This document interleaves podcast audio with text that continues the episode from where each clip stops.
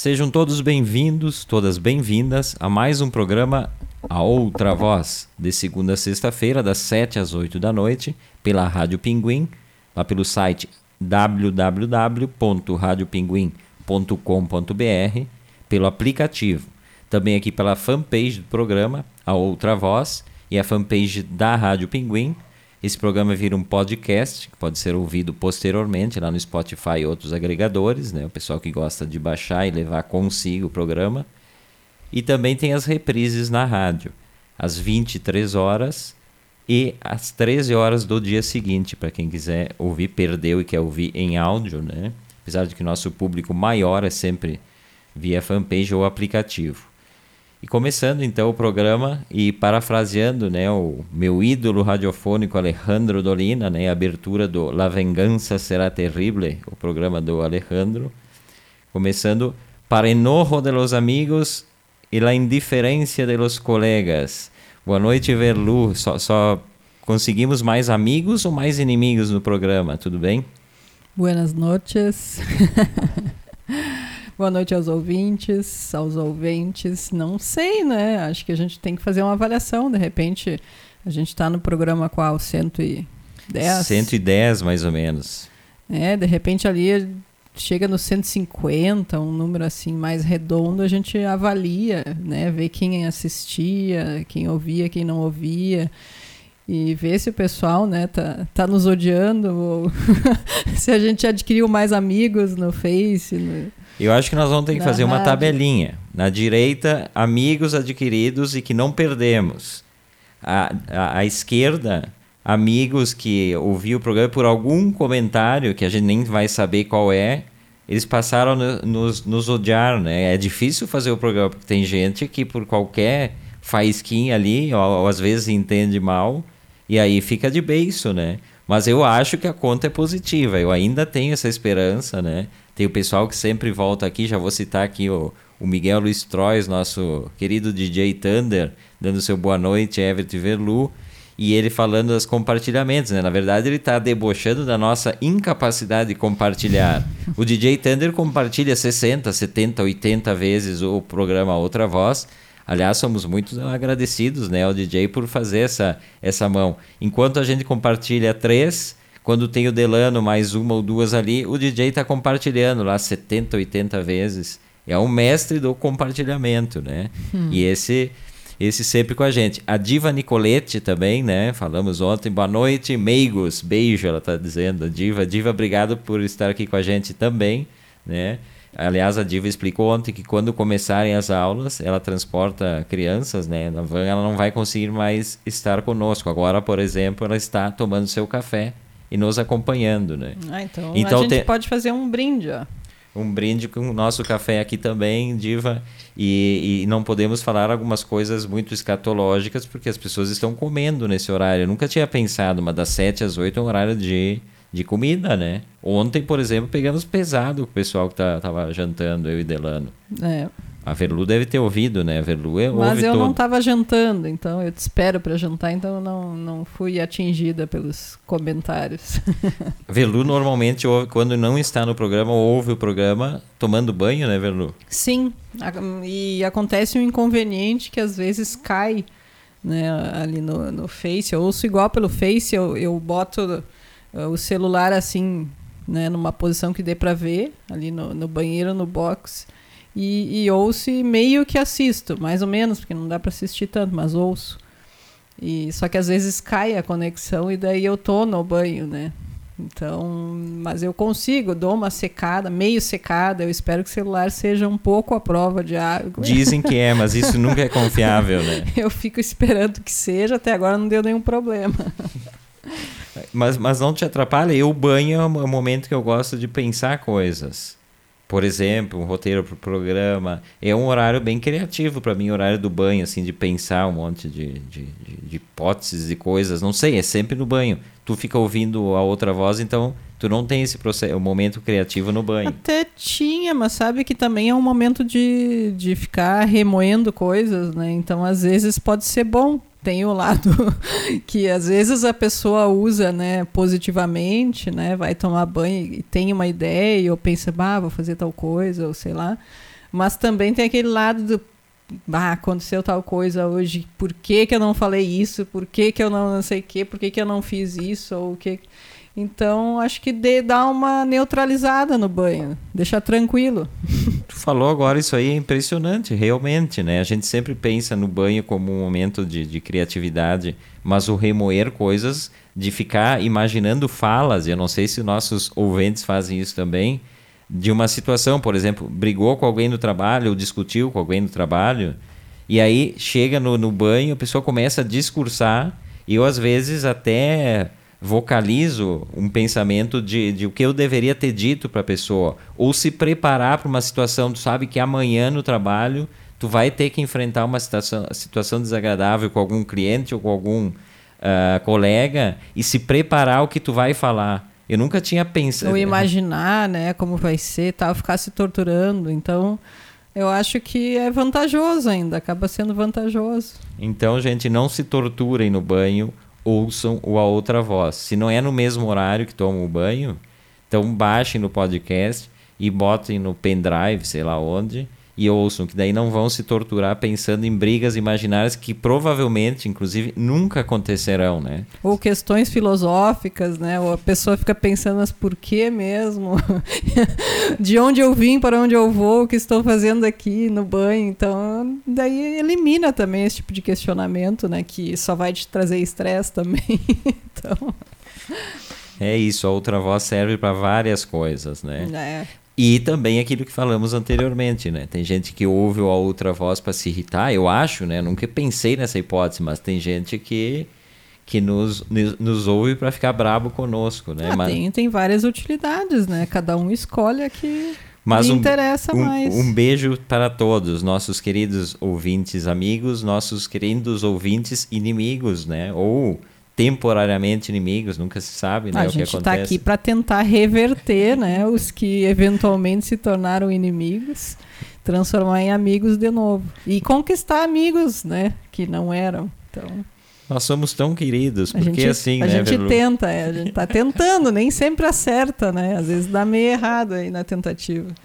Semana passada falamos do, do Rock in Rio, né? Da, da estreia do Rock in Rio, que estava não me lembro a data exata, acho que foi 11 de janeiro. E aí falamos da história dos músicos, tal, do Ozzy Osbourne que, que mordeu a cabeça ah, do morcego, morcego e tal. É. E a data é exatamente hoje. Hoje é que em 1982 que ele estava no, no, no, palco num show que arremessaram o morcego para ele.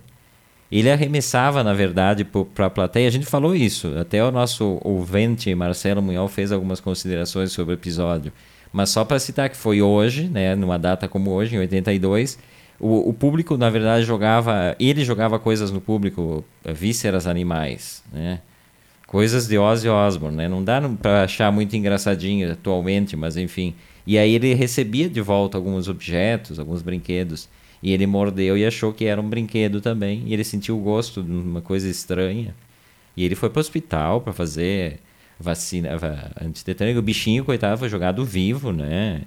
Uh, e ele Mas mordeu. Que, como que alguém acharam no lugar do show, então? Levaram, né? Os, os fãs uh, têm essas, essas ideias mirabolantes. Levaram né? um morcego vivo. Pobre pra... do bichinho, porque daí ele sentiu, inclusive, a cabeça se mexendo. Que horror. Tudo louco. Uh, Verlu acredita em, em discos voadores? É a pergunta que eu lhe faço neste momento. Ah, não sei se nos discos da forma como as pessoas relatam né, ou imaginam que exista, eu nunca vi, né? Mas se tu me perguntar em, em possibilidade de vida fora da Terra, daí acho que sim.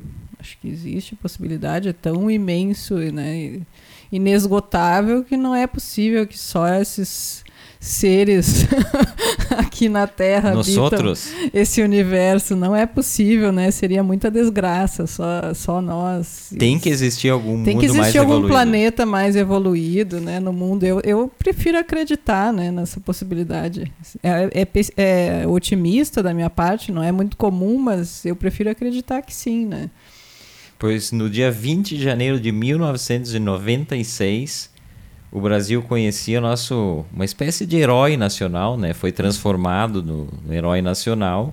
Foi o dia que foi avistado, né? entre aspas, teria sido avistado o nosso ET de Varginha, né, Minas Gerais. Três meninas estavam caminhando numa estrada e viram um ser que elas acharam muito estranho, num, num terreno assim baldio, e ele tinha pele marrom, viscosa, grandes olhos avermelhados e uma cabeça muito volumosa, algumas protuberâncias. E aí a polícia militar, o corpo de bombeiros eh, atendeu essa ocorrência. Não, não, não, não foi constatado a existência de nenhum ser estranho. Né?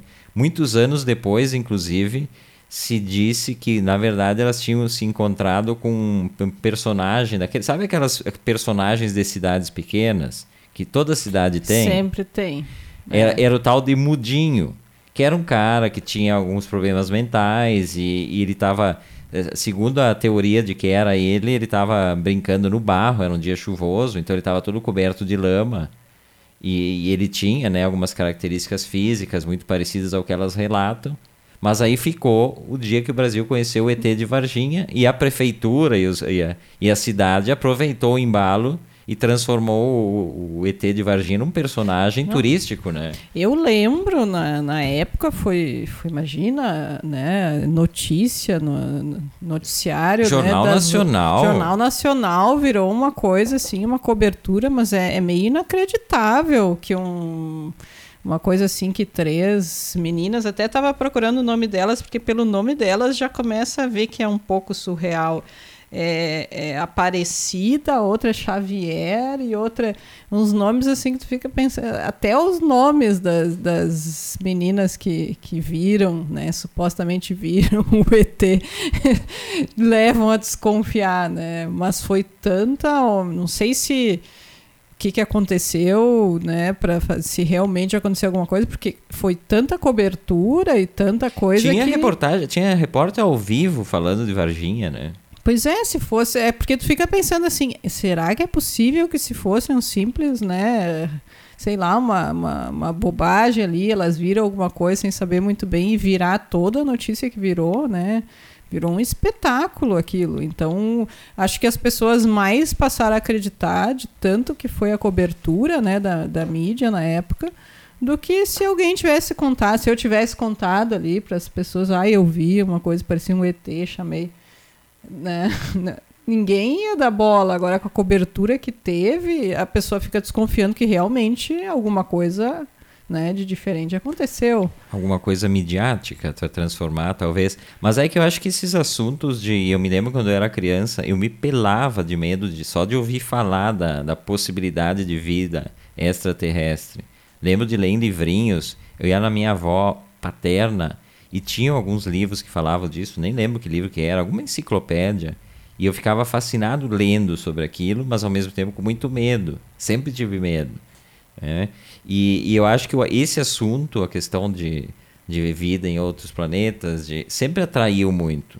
Né? A, a, imprensa, a imprensa mundial sempre teve uma certa atração. Porque também pensar que é tudo uma, uma armação com fins uh, mercadológicos de a Varginha se transformar na terra do ET também, né? Ou queriam mudar de assunto para o pessoal ficar intertido com o ET de Varginha e estava acontecendo alguma coisa na política que, que ia comprometer a vida de todo mundo e ninguém estava se dando conta. Mas né? foi em 96? 96, não lembro quem que era na época presidente. Mas enfim, é, mas... sempre tem que ter essa desconfiança. É, né? Dá para desconfiar mesmo, mas é, realmente é que relatos assim, né, de disco voador e tudo mais, tem alimentam a imaginação das pessoas, né? É o caso do Orson Welles e do, da Guerra dos Mundos, né, que os Estados Unidos pararam e morreu gente, inclusive fugindo do, da invasão extraterrestre. Então é um assunto que mexe com, com o imaginário é, das pessoas. a imaginação já das pessoas. Então, de repente, por ter sido um relato desse tipo, ganhou, né?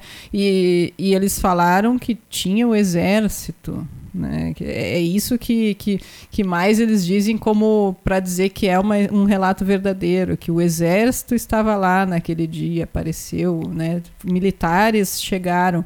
Sempre tem essa questão, né? que ai, surgiram militares, isolaram a área, não sei o quê. Mas isso cada um que conta aumenta um conto, né? Sempre aquilo, né? Um fala, ah, de repente foi um cara ali que parou, olhou, o outro já disse que era militar, e daí, não sei, né? O relato que tem da época é que foi, foram dois, dois militares que pararam, e daí um deles, que era jovem, assim, vinte e poucos anos, pegou o ET e botou no carro e levou para um hospital, né, para tipo atendimento. E daí parece que recusaram, levaram, tentaram levar para outro lugar e daí a princípio foi para uma universidade. Essa é a história que conta. Né? E, e, que daí foi para a universidade. E contam também que esse militar que, que fez esse, né, esse recolhimento do, do ET aí. Morreu. Morreu dias de forma depois. Suspeita. De, de, é, tipo, assim, como se fosse intoxicado. Né? Diz que vários animais morreram também no zoológico, do, sei lá, da universidade. Então, tem, tem, e daí começa a ler, tem 500 mil histórias, né? Já, então, enfim. Mas, mas é sempre o mesmo roteiro, na verdade, né? Nos Estados Unidos também tem a, a famosa Área 51, né? Que Sim. não é o código DDD de Porto Alegre, tá? É o, a Área 51, onde se diz que vários avistamentos, né? E é próximo a uma área militar, porque sempre teve essa questão dos ETs uh, envolvida também a questão da Guerra Fria, né? Se dizia que discos voadores poderiam ser discos espiões da Rússia nos Estados Unidos e vice-versa, que sempre teve essa teoria da conspiração. Mas é um assunto que rende muita coisa, muitos filmes, ó. A Aline Stades, beijo Aline que está nos acompanhando hoje ao vivo, né, Aline? Hoje o Dudu deixou uh, que ela assistisse a gente ao vivo ela diz que tem a história do, do ET em Passo Fundo também, que aparece numa cena no, no filme Sinais do Mel Gibson. Realmente eu lembro, eu lembro, eu não lembro exatamente da história, mas eu lembro do filme do, do Sinais. Uh, o Miguel Luiz Trois, né, tá votando aqui. É sempre um prazer curtir e compartilhar a live da Rádio Pinguim, que me diverte e me informa. Parabéns. Obrigado, Miguel. A gente fica super feliz, realmente. Deixa eu só dizer, é, é a Kátia Andrade Xavier e as irmãs Liliane de Fátima Silva e Valquíria Aparecida Silva. Então já tem o Aparecida e é, Fátima é que... e Xavier, tudo no nome das... Já vai aumentando, né? A... Que são a, a, a que tem a história da aparição da Virgem, né? Em que Fátima também era para três, né? Três meninas, três meninas. Que, que avistam e virou então é um muita roteiro. coincidência. E virou, né? virou um roteiro turístico muito importante, é, um roteiro um, turístico religioso, turístico na, religioso. em Portugal, né? É, tem, tem um livro maravilhoso sobre isso. Mas é um livro muito antigo, eu li quando era adolescente. Eu vou tentar buscar depois, durante o programa, que fala sobre isso.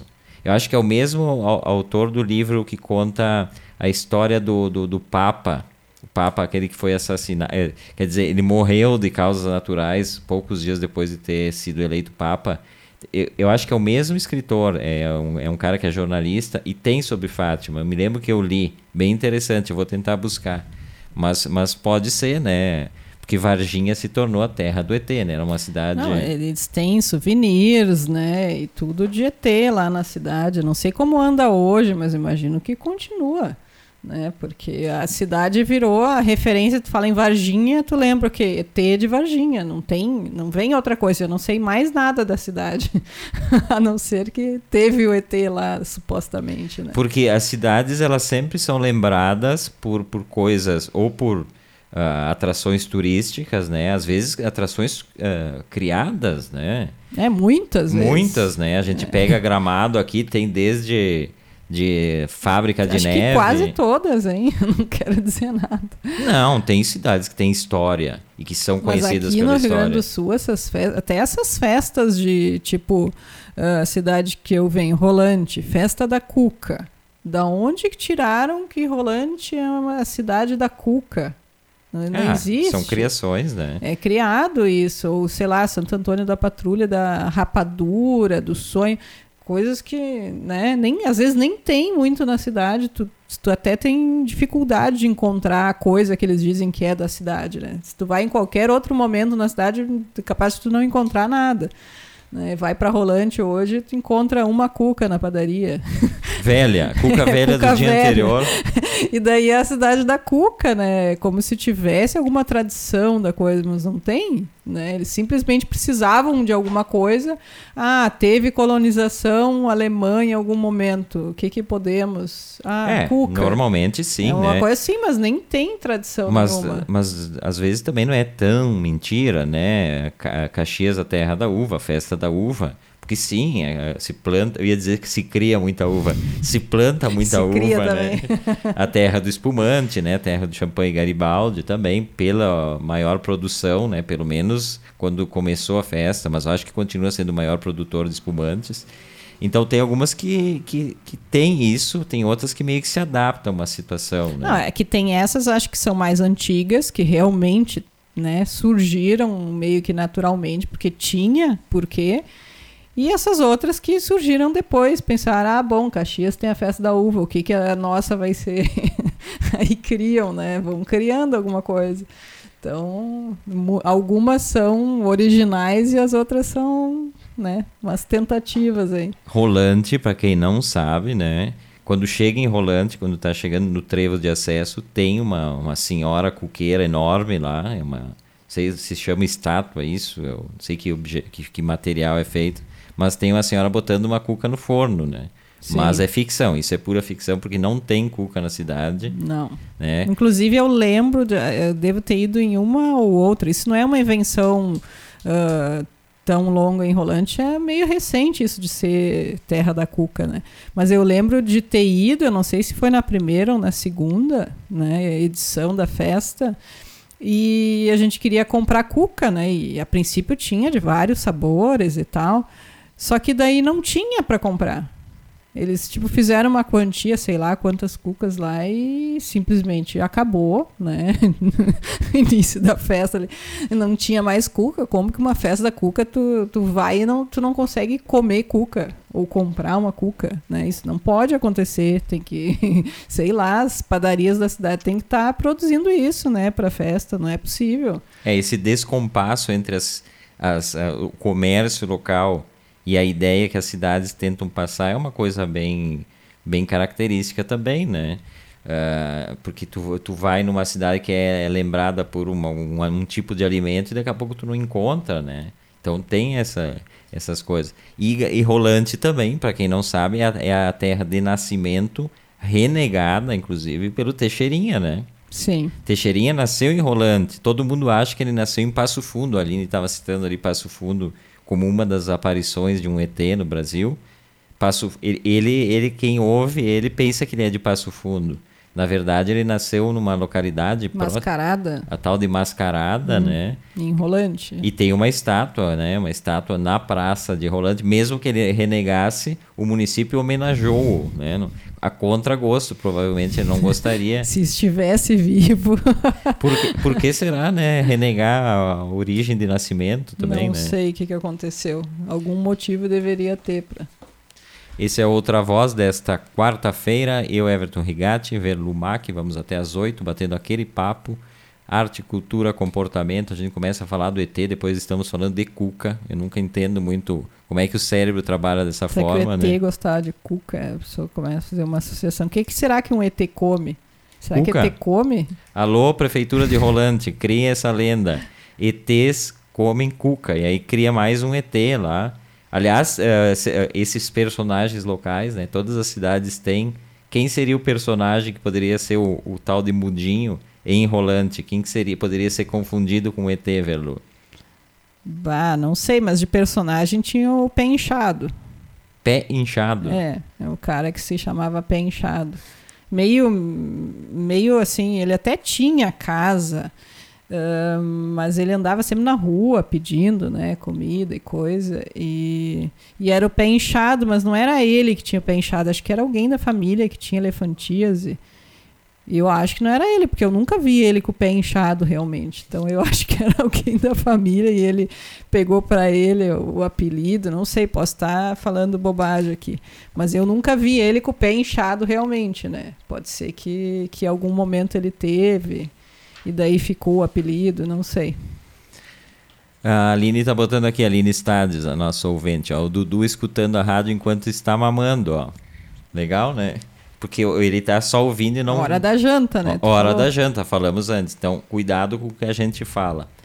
Uh, hoje é uma data, um, é um aniversário de morte de uma, de uma, uma, uma artista gaúcha e da Serra Gaúcha, que infelizmente é pouco conhecida, apesar de todo o talento e, e, de todo o futuro que ela tinha pela frente, né? Morreu super nova, aos 37 anos. Eu tô 38, falando... acho.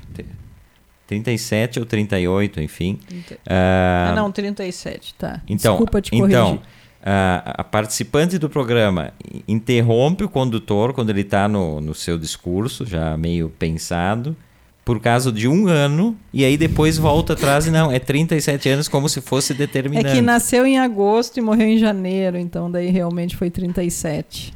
Bom, desconsideremos essa, esse comentário da Velu e eu começo de novo. Eu estou falando da Ana Mazotti, uh, nascida em Caxias do Sul em 1950, e depois ela se radicou em Bento Gonçalves junto com a família, onde ela se criou. Uh, e ela começou a tocar muito cedo. Ela gostava de tocar acordeão e os pais eram os pais eram italianos e, e incentivaram ela. Aos quatro anos ela ganhou um pequeno acordeão e começou a, a brincar com isso. Uh, e aí ela gostava muito, ela, os pais perceberam que ela tinha um certo talento para cantar e aí eles matricularam ela em aulas de piano. Ela começou a tocar piano também. E aí ela começou a se envolver muito com a música, principalmente na igreja, na igreja de Bento Gonçalves, onde ela cantava no coral. Depois ela começou a ser regente do coral, muito jovem também, né? Uh, e aí ela, posteriormente, ela criou um grupo. E isso para a época era algo inusitado, um grupo feminino de quatro mulheres tocando rock.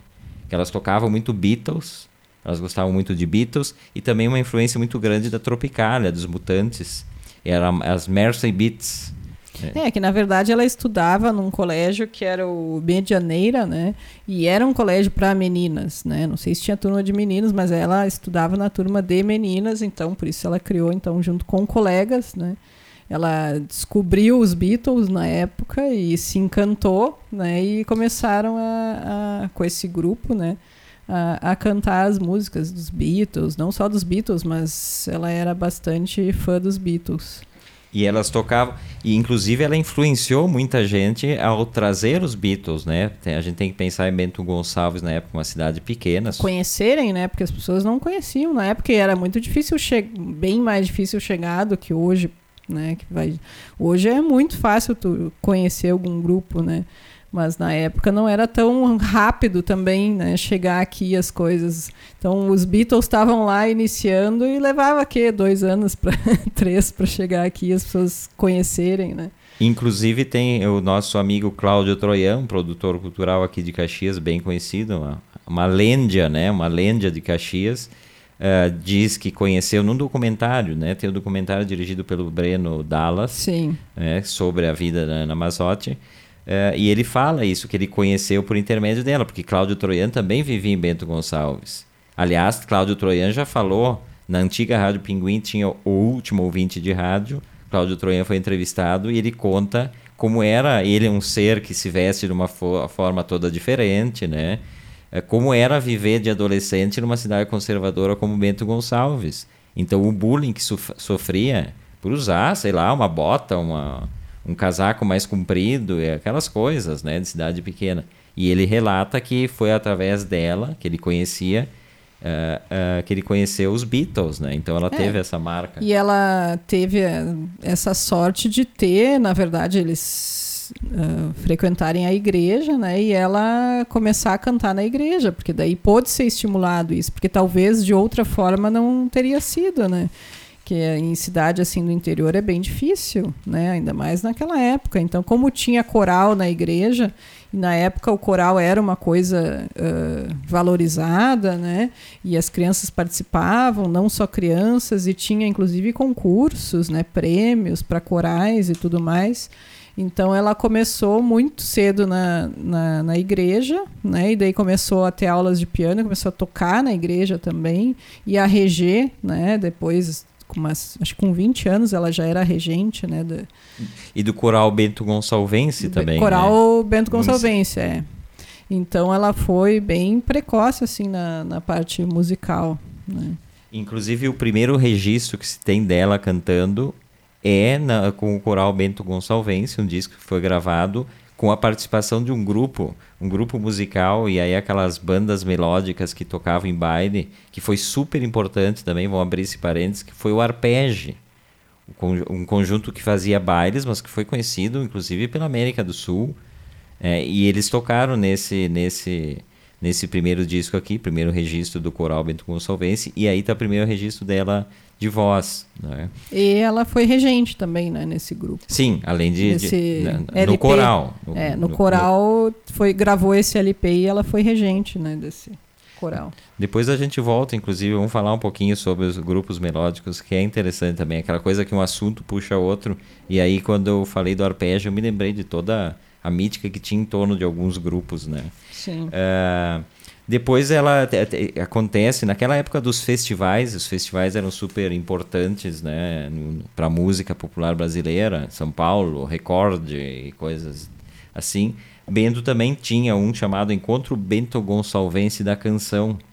E aí que ela conhece o futuro marido dela, o né? Romildo Teixeira Santos. Que era baterista, se não me engano, o Romildo. Era músico, mas acho que era baterista. E aí eles se conhecem e aí ele acaba uh, trazendo uma mudança na trajetória dela. É, que ela era mais, assim, rock pop, né? Uma coisa mais... Que, que seria, assim, o dos adolescentes da época, né? Que estavam descobrindo. E daí, quando ela conhece o Romildo, e, e, em seguida ela, que ela conhece ele, ela casa com ele, né? Não demora muito, assim, acho que uns cinco meses depois eles já casaram. E ele que começa a trazer mais essa coisa, né, do, do jazz, do, da música popular brasileira para ela, e ela começa a ir mudando um pouco o repertório dela, né, a partir do, desse encontro com o Romildo, foi o que o motivou mais, assim. Mas aí eles criou aquela banda, banda para baile, né? Sim, na verdade é que eles, eles têm que achar uma forma, né, de ganhar dinheiro, porque, enfim, né, sempre aquele problema do artista.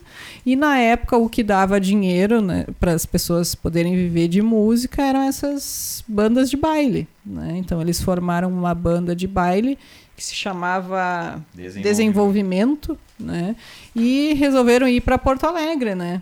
Eles tocavam por aqui também, mas daí depois de um tempo eles foram para Porto Alegre, porque eles queriam estar num lugar que tivesse um pouco mais de visibilidade, enfim.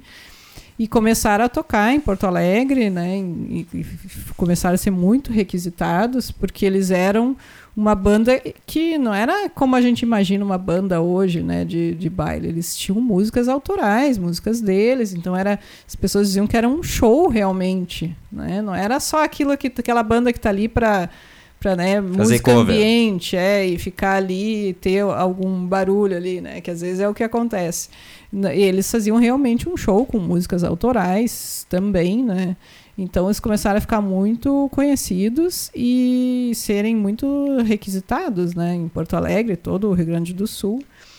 E só que era uma banda muito grande, né? Tinha muitos músicos, eles tinham instrumentos, né, e tudo. Era uma, uma banda que eles investiram muito na banda e eles eh, eh, em termos de equipamento, né, era Sim. uma banda muito forte, eles tinham muita coisa, uma super estrutura e essa superestrutura acabou com que eles não conseguiam mais uh, levar adiante, porque vender o show não, não cobria a estrutura que eles tinham, Sim. né? Dentro daquela ideia, ah, vamos fazer uma banda super legal com equipamentos de ponta, Uh, e, e, essas coisas acabaram fazendo com que o grupo se dissolvesse por quebrar financeiramente. É, eles né? ficaram conhecidos, uh, ganhavam dinheiro, mas ao mesmo tempo não era suficiente, né? Porque eram, eram sete músicos, parece, no, né? a maior parte do tempo.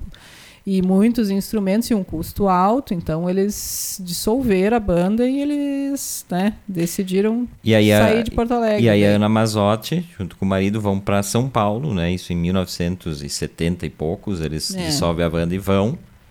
E aí lá ela começa a tocar, e aí já nessa, nessa influência jazzística, né, do marido, Uh, ela começa a tocar em bares, em hotéis, bares, no circuito boates, de São Paulo. Aquela coisa, né, que daquela época que eles tocavam muito, assim, na noite, todos Sim, esses que na, na, época, quando a gente pensa em tocar em bar, não é o cara que pega o seu violãozinho, né, com, com, com todo o respeito que se tem, mas é aquela pessoa que vai tocar numa churrascaria e ninguém tá olhando. Era outro público, é, era né? Um, era um pouco depois ali daquela coisa da bossa, bossa nova, mas a continuação ainda, né? Ainda tinha muito.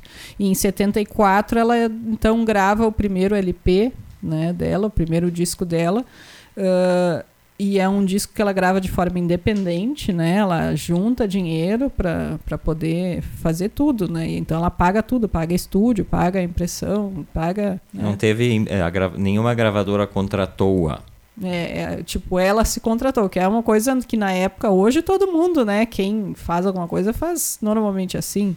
Mas na época isso não acontecia, não era o normal, né? Então ela foi né, meio que uma pioneira nisso também. Quis fazer, fez o, o, LP, mas por não ser de uma grande gravadora, não ter sido lançado né, por uma grande gravadora e não pagar jabá nas rádios, né, porque na época quem não pagava não era tocado. Então ela não teve muito reconhecimento com esse, com esse LP, né, não, acabou não sendo muito conhecido. E aí quando a gente a gente vai em busca, né, das informações sobre a Ana Mazotti, eu conhecia na verdade a Ana Mazotti, conheci ela num outro documentário que foi feito, em um, em um do Cine Serra teve um, um, um, um documentário sobre a Ana Mazotti, mas ele, ele não era tão aprofundado quanto esse do, do Breno Dallas, mas enfim, falava da personagem. Né? Mas mesmo assim a gente pensa, ah, Ana Mazotti, tá, a gente está falando aqui Aí eu, eu sugiro para as pessoas buscarem no Spotify, por exemplo, ou no YouTube, né? além do documentário, o trabalho da Ana Mazotti. E é impressionante a voz dela e, e, e, a, e a melodia dela. E eu fiquei impressionado, realmente. E tem os dois discos, porque esse mesmo de 74, em 77 ele é relançado. Sim. Aí sim, por convite de, um, de produtores musicais. Pedem para relançar, tem uma ou duas músicas inéditas. Mas é, é, é, é, primoroso o trabalho dela. E tem gente que diz que não, tem gente que diz que sim. É, a gente falou ontem, né? Ontem foi o, o, o aniversário de. Eu sempre confundo, mas foi o aniversário de nascimento da Elis Regina. Não, foi o aniversário de morte da Elis Regina ontem. Uh, tem muita gente que compara ela com Elis Regina e que talvez tenha sido um dos motivos pelos quais ela não decolou a carreira dela. Sim. Mas e, e realmente ouvindo, ouvindo Inclusive aquelas, aquelas coisas que faz, não cantando, mas alguns sons uh, com, com, a boca que ela faz, lembra muito Elis Regina. Lembra, mas ao mesmo tempo, assim, uh, Elis Regina é uma grande intérprete, né? E ela era uma grande compositora, né? Então ela ela era uma grande musicista, na verdade, porque ela tocava muito bem, ela cantava compunha. muito bem, ela compunha muito bem. Então, se for pensar, ela era uma né, musicista completa, realmente. E ela não gostava de ser comparada com Elis Regina, justamente porque, né? Uh, claro, isso acabava fechando portas para ela, porque daí outra mulher gaúcha, né, com uma voz que apesar de ela não gostar, acaba lembrando, né? E não tinha como não fazer alguma comparação. Então acabava que, ai, não tem espaço para outra Elis Regina, né? Então é por isso que ela não conseguia muito espaço. É, e provavelmente foi o motivo pela, pelo qual, fora ela ter morrido de, de, de câncer aos 37 anos, né? Que o seu Marcelo Munhol entrou aqui para comentar, ele não ouviu até o final. Ele botou assim: Velumac tem de comprar maracujina para dar ao apresentador-chefe 15 minutos antes do programa começar.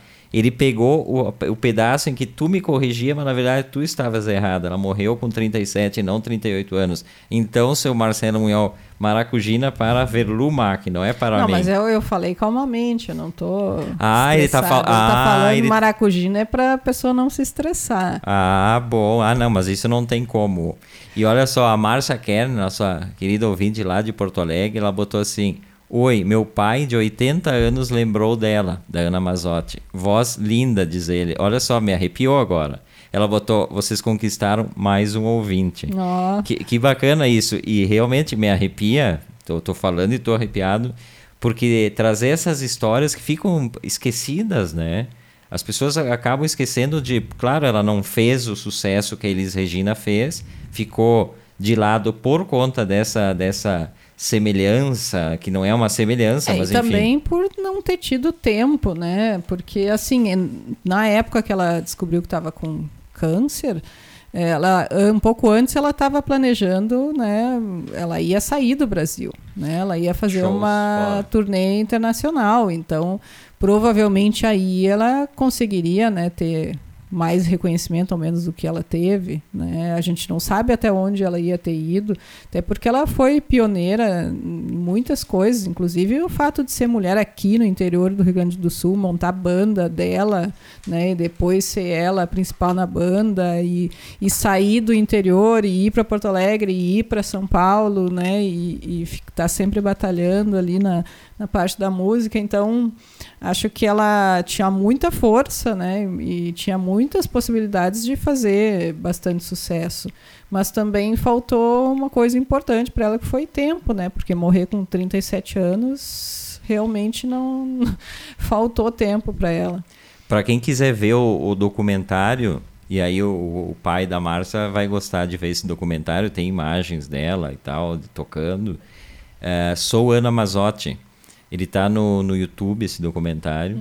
E, e é, e é bem bacana, um documentário de 30 e poucos minutos, contando um pouco dessa história, muito do que a gente falou aqui, inclusive, né?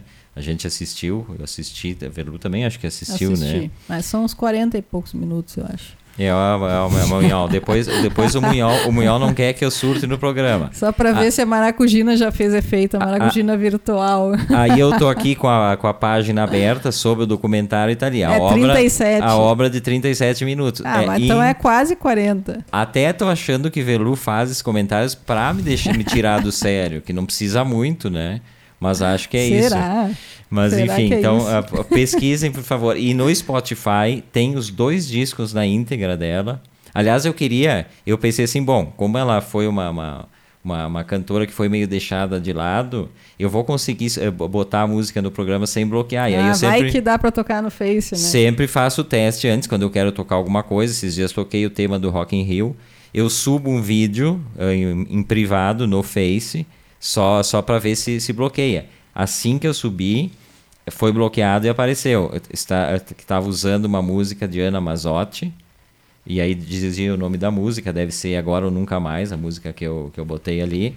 E que estava tava quebrando direitos autorais. Mas isso tudo porque o ano passado, uma gravadora inglesa relançou o disco dela. Eu não sei se relançou. Eu li a notícia do ano passado que eles iam relançar a obra dela. É, a obra dela virou tipo cult, né? Porque como teve só dois, esses, no caso um que foi regravado, mas né, três LPs, então ah, dela e, e não foi né, muito grande né, o número de cópias e na época ela não, não teve muito reconhecimento, mas prometia muito, então acabou virando né, uma coisa cult. E, e, e as- ela tem um- muita gente que gosta do trabalho dela fora do Brasil. Né? Então, Como acabou- muitos artistas né, do, do, do- da MPB e do jazz, que tem, claro, tem os grandes nomes que são cultuados aqui e fora do Brasil. Mas eh, tem muito essa coisa do, do, do mercado estrangeiro. E essa, a- a- o som dela é impressionante, assim. E aí tem várias canções. Agora ou Nunca Mais, Bairro Negro, que é uma música maravilhosa também. Eu Sou Mais Eu. E por aí vai. E é uma mulher super poderosa. Então, quem for procurar é Ana Mazzotti, o Massotti, né? Com dois Zs e dois Ts. Ana Massotti. Recomendo, assim, porque é muito bom. Ah, esse é Outra Voz desta quarta-feira. Eu, Everton Rigatti, Verlu Mac, toda errada aqui com, com tempos e datas, né? Me corrigindo coisas que eu estou certo, né? Mas tudo bem, hoje vão perdoar. Vai falando que eu vou achando mais alguma coisa para contestar. Porque a Aline Stades está dizendo o seguinte: a mulher sempre está certa. Deve ser mais de 40 minutos com os créditos, diz ela do filme. Ah, então é isso, porque não era só 37. terminarei o programa querendo matá-las todas. e ainda o pessoal que está dando. A... Quer fazer inimigos do programa, é isso? Depois não Inclusive sabe. Inclusive com a companheira de programa.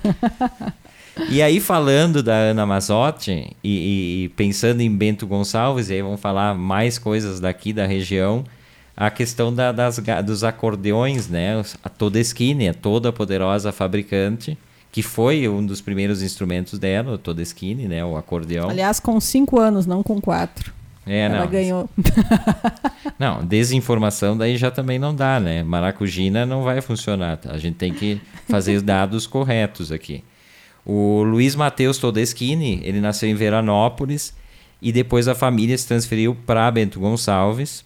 Quando ele vem para Bento Gonçalves, eles conhecem um vizinho chamado Luigi Somense, que era um cara que tinha uma pequena oficina de consertar, né, acordeões e alguns outros joias também ele consertava. E aí ele, ele se apaixona por isso.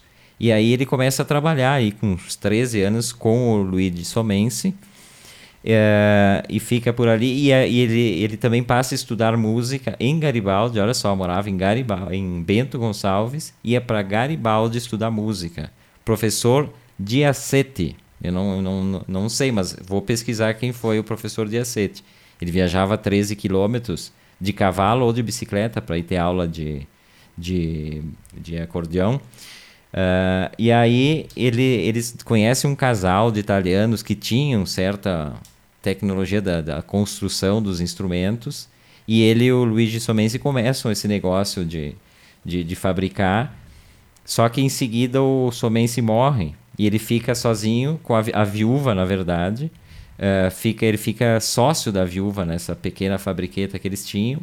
E em seguida, logo em seguida, ele consegue comprar parte dela e aí ele começa a tornar a fábrica esquina algo maior, né? Em 32 ele adquiriu a fábrica, em 44 eles compram um imóvel maior, já tinha na época 50 e poucos funcionários.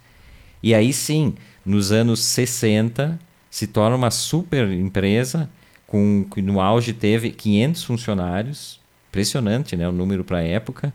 Era a, a maior uh, fábrica da América do Sul de acordeão e eles exportavam para toda a América do Sul, porque o, o, instrumento era usado na música folclórica, na música gauchesca uh, e na música na Argentina, né? A milonga, apesar da Argentina ter a coisa do bandoneon, que também é outra vertente do, do, do instrumento, mas enfim.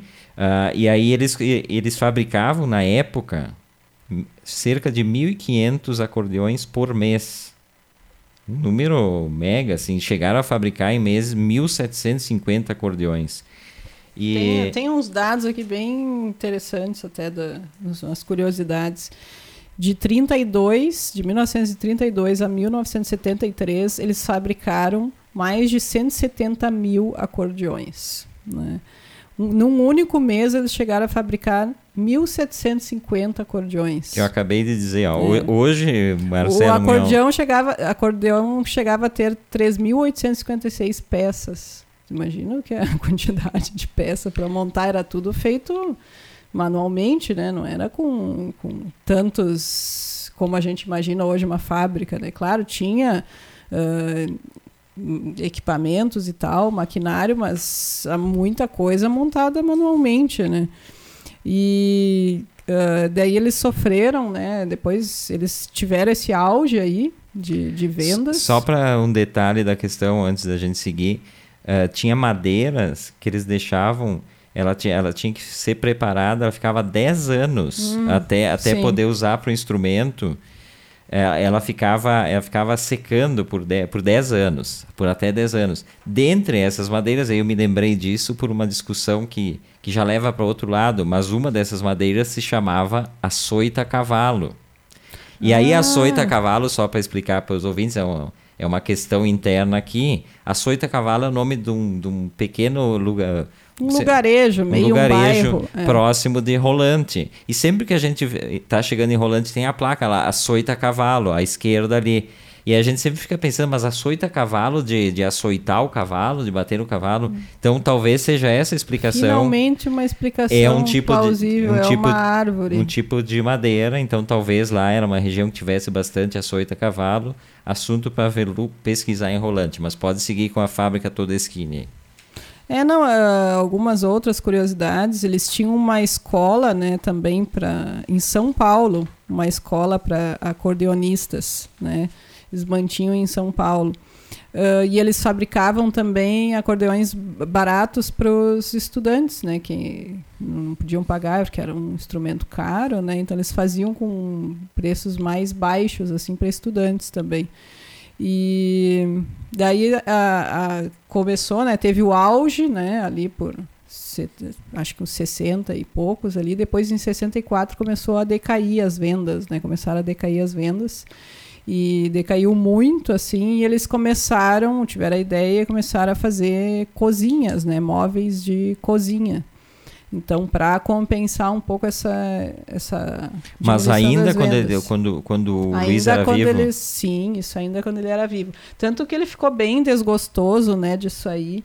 Uh, o, o Todeschini ele chegou a vender a parte dele se eu não me engano né? Ele não. Sim, ele se desfez. É, ele se desfez da parte dele porque o sonho dele não era, né, cozinha, fazer cozinha, né, fazer móveis. O sonho dele era fazer os instrumentos musicais, né. Eles não fizeram só acordeões, né, eles fizeram outros instrumentos também, chegaram a fazer outros instrumentos. É, sempre conhecidos pelo acordeão, mas eles fizeram alguns outros instrumentos e eles tinham como embaixadores, né.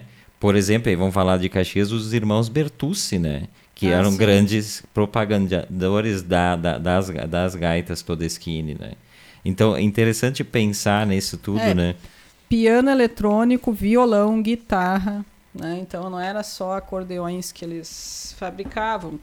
E essa decadência a partir de 64 aí tem muito a ver com o surgimento do rock, né? Como uma, um, um gênero musical que usava instrumentos eletrônicos. Claro, isso depois e é interessante se pensar que, posteriormente, a gaita passa a ser incorporada no rock gaúcho, inclusive. A gente pega o Nenhum de Nós, né, que usa a gaita em vários discos. Tem, né, o, o acordeonista é o, é, o Veco, é o Veco Marques, né? Eu sempre confundo o nome dos dois. É, não sei também. Mas acho que é o Veco Marques. E, e a, várias bandas começaram a incorporar o uso do, do acordeão.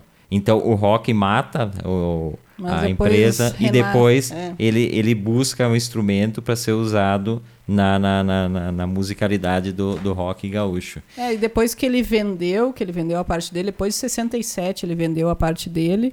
Uh, em 71 teve um incêndio né, na fábrica e destruiu metade da fábrica queimaram não sei quando um monte de acordeões que eles tinham, né? E maquinário também destruiu maquinário que eles tinham para fabricação. Então, depois desse incêndio, eles passaram realmente a produzir móveis daí, né? E hoje é uma empresa toda poderosa, né, da fabricação de móveis. A marca Todeschini é fortíssima, né? Talvez uma das pioneiras. Depois Bento Gonçalves torna-se um polo moveleiro importante do estado e do país. E aí o surgimento de várias fábricas importantes, mas a Todeschini com esse pioneirismo. Mas tu vê que ele vendeu em 67 e ele morreu em 96. 96, ele viveu um tempão ainda, né? Com... 17 de abril de 1996 Morreu, ele é... faleceu, faleceu super velho, né? 90 já. anos. Né? Velho, né? assim, com uma idade avançada, né? Então... Mas é, com a... esse desgosto de ter criado né, a empresa e ter... E não, enfim, não foi um fracasso em termos de porque a empresa seguiu e hoje continua, né? mas não da forma como ele queria. Não no né? ramo que ele, não que ele sonhou. como ele né? sonhava, né? Mas uma empresa que deixou uma história importantíssima, né? Uh, eu não sei, eu nunca vi nenhum documentário sobre as empresas, gostaria de ver se existe, sobre a, sobre a fábrica de acordeões, porque é uma história fascinante, assim, né? De um, não, e eles tinham muitos tipos, né, de acordeões. Então, Sim, tinha o... Tinha vários modelos. Esse que tu citou ali das, das 3.856 peças era o tal de Super 8, né? Que lembra, lembra cinema, mas cinema, não é cinema, é. é, a, é a gaita e tal. E parece que eles estavam para fazer um, um, outro modelo que ia ser super ultra quando a fábrica pegou fogo, né? Daí acabou, o modelo não, não, não foi produzido. Mas eles tinham um modelo, assim, bem que era muito maravilhoso o modelo novo que eles iam produzir. Daí desistiram, né?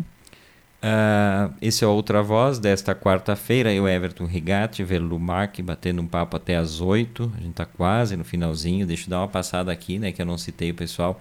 Antes, deixa eu citar aqui a Márcia Kern, falou do, do novo ouvinte, está adorando o programa, né? O pai da, da, da Márcia. Manda o nome dele para nós aqui, Márcia. Ele manda um abraço. Ah, tá aqui, ela já tinha botado aqui, eu não tinha visto. Wilson Kern. Um grande abraço, seu Wilson. Seja bem-vindo também a Outra Voz, né? Uh, bem legal ter a companhia dos amigos aí e novos ouvintes são sempre bem-vindos, né? Com certeza. Que nos aguentem, ouçam nossas histórias aqui, né? Mas deixa eu dar uma passada aqui no pessoal que, que, que curtiu aqui, ó. Delano Brandelli Pieta, né? Esse um velho conhecido do programa, que retorna agora na sexta-feira. O Delano está nas terças e nas sextas-feiras. O Jordano Notari Rigatti, lá em Porto Alegre, meu, meu irmãozinho mais novo, né? Uh, aqui o seu Wilson já tinha curtido aqui com o seu Face. Uh, a Luciane Macali e o Zé Tiqueleiro, lá em Garibaldi, né? parceiros todos os dias também, nos dando um alô aqui. Dona Liana Notari Rigatti também, que sempre passa. Vou dar uma olhadinha aqui no meu Face para ver se eu não esqueci de ninguém. Porque às vezes aparece aqui eu não. Não, ninguém me curtiu no meu Face hoje, Verlu. Ninguém te quer. Não, não, mas espera aí, calma aí, calma aí que vamos, vamos achar. Não, ninguém me quer no meu Face, mas tudo bem. E a gente estava falando isso da, da, O Marcelo Munhol botou aqui. Tu viu que tem 82 partilhas do programa? Marcelo Munhol não conhece o Super DJ Thunder, né? Nosso ouvinte fiel Miguel Luiz Trois. O, falei no início do programa, o maior compartilhador do mundo de, de, de transmissões ao vivo. O cara é mágico, né? Não sei qual é a mágica dele. Mas isso aí é tudo por conta dele. Eu faço uma, a Verlu faz duas. Não sei se Delano Brandelli Pieta, quando não tá no programa, nem dá bola pra gente, eu acho que não compartilha. Não acho sei. quando ele não tá, ele renega, assim. Acho que teremos que fazer no contrato dessas estrelas do programa. Tem que deixar bem discriminado. Vai ter que, que ter uma cláusula. Divulgação. Obrigatório compartilhamento mesmo quando não esteja. Mas não sei se, se eu não estivesse no programa, por exemplo, vamos imaginar que fosse um programa Verlu e, e Delano. Não sei se eu ia assistir. Se eu, o pessoal que trabalha em rádio tem muitos ciúmes e vê os outros e não tá no microfone. Não é nem ciúmes, na verdade. Não, tu ia ter ciúmes do teu microfone daí. que eu não, ia estar tá no teu lugar. Mas nem me passou pela cabeça de eu ceder o microfone. O microfone, ah, tipo, Everton não estará amanhã no programa. O, eu continuo aqui no canto igual, eu deixo espaço Removo aqui. esse microfone aqui, boto no meu bolso e me retiro. Esse aqui não. Mas eu digo, não, eu digo que dá uma, na verdade, dá uma agonia e um uma ansiedade de não poder estar. Tá. Ah, mas agora eu fiquei feliz porque a cadeira tu ia ceder ao menos. Sim, a cadeira, cadeira sim. A cadeira não tem problema. O espaço, a cadeira sim. Então, mas esse aqui é, o microfone. Esse aqui é para baixo do braço e é junto. Uh, a gente falou, e aí vamos falar rapidamente, né? Eu disse que a gente ia voltar ao assunto. Quando a gente falou do grupo Arpege, que, que gravou o disco da, da orquestra Bento Gonçalves, da, do coral Bento Gonçalvense, foi um mega grupo também, assim como o grupo da Ana Mazotti do marido, o desenvolvimento, desenvolvimento, foi um mega, um mega grupo de, de tocar em baile. Me lembro quando era criança, baile com arpegio era super mega valorizado. Porto Alegre teve também. Eu acho que mais, uh, mais antigamente, eu nunca sei pronunciar, mas o grupo do Norberto Baldoff, Baldaf, não sei como é que se pronuncia, que foi um dos grupos importantes, alguma coisa mais estilo Ray Cunniff, né? dentro das proporções e tal. Mas Porto Alegre também teve eh, grupos de, de baile importantes, tipo o Impacto. E aí eu até peguei, porque eu, eu queria falar disso também, vai ser muito rápido. Mas o Impacto foi uma banda, uma banda desse estilo arpege, que tocava em baile, mas gravava disco com músicas próprias. E a região teve outras também. Tem um, eu tenho um disco aqui que eu não tenho a capa, gente. Se alguém tiver a capa para me dar, tô aceitando. Esse é um grupo de Carlos Barbosa, chamado Alma Nova.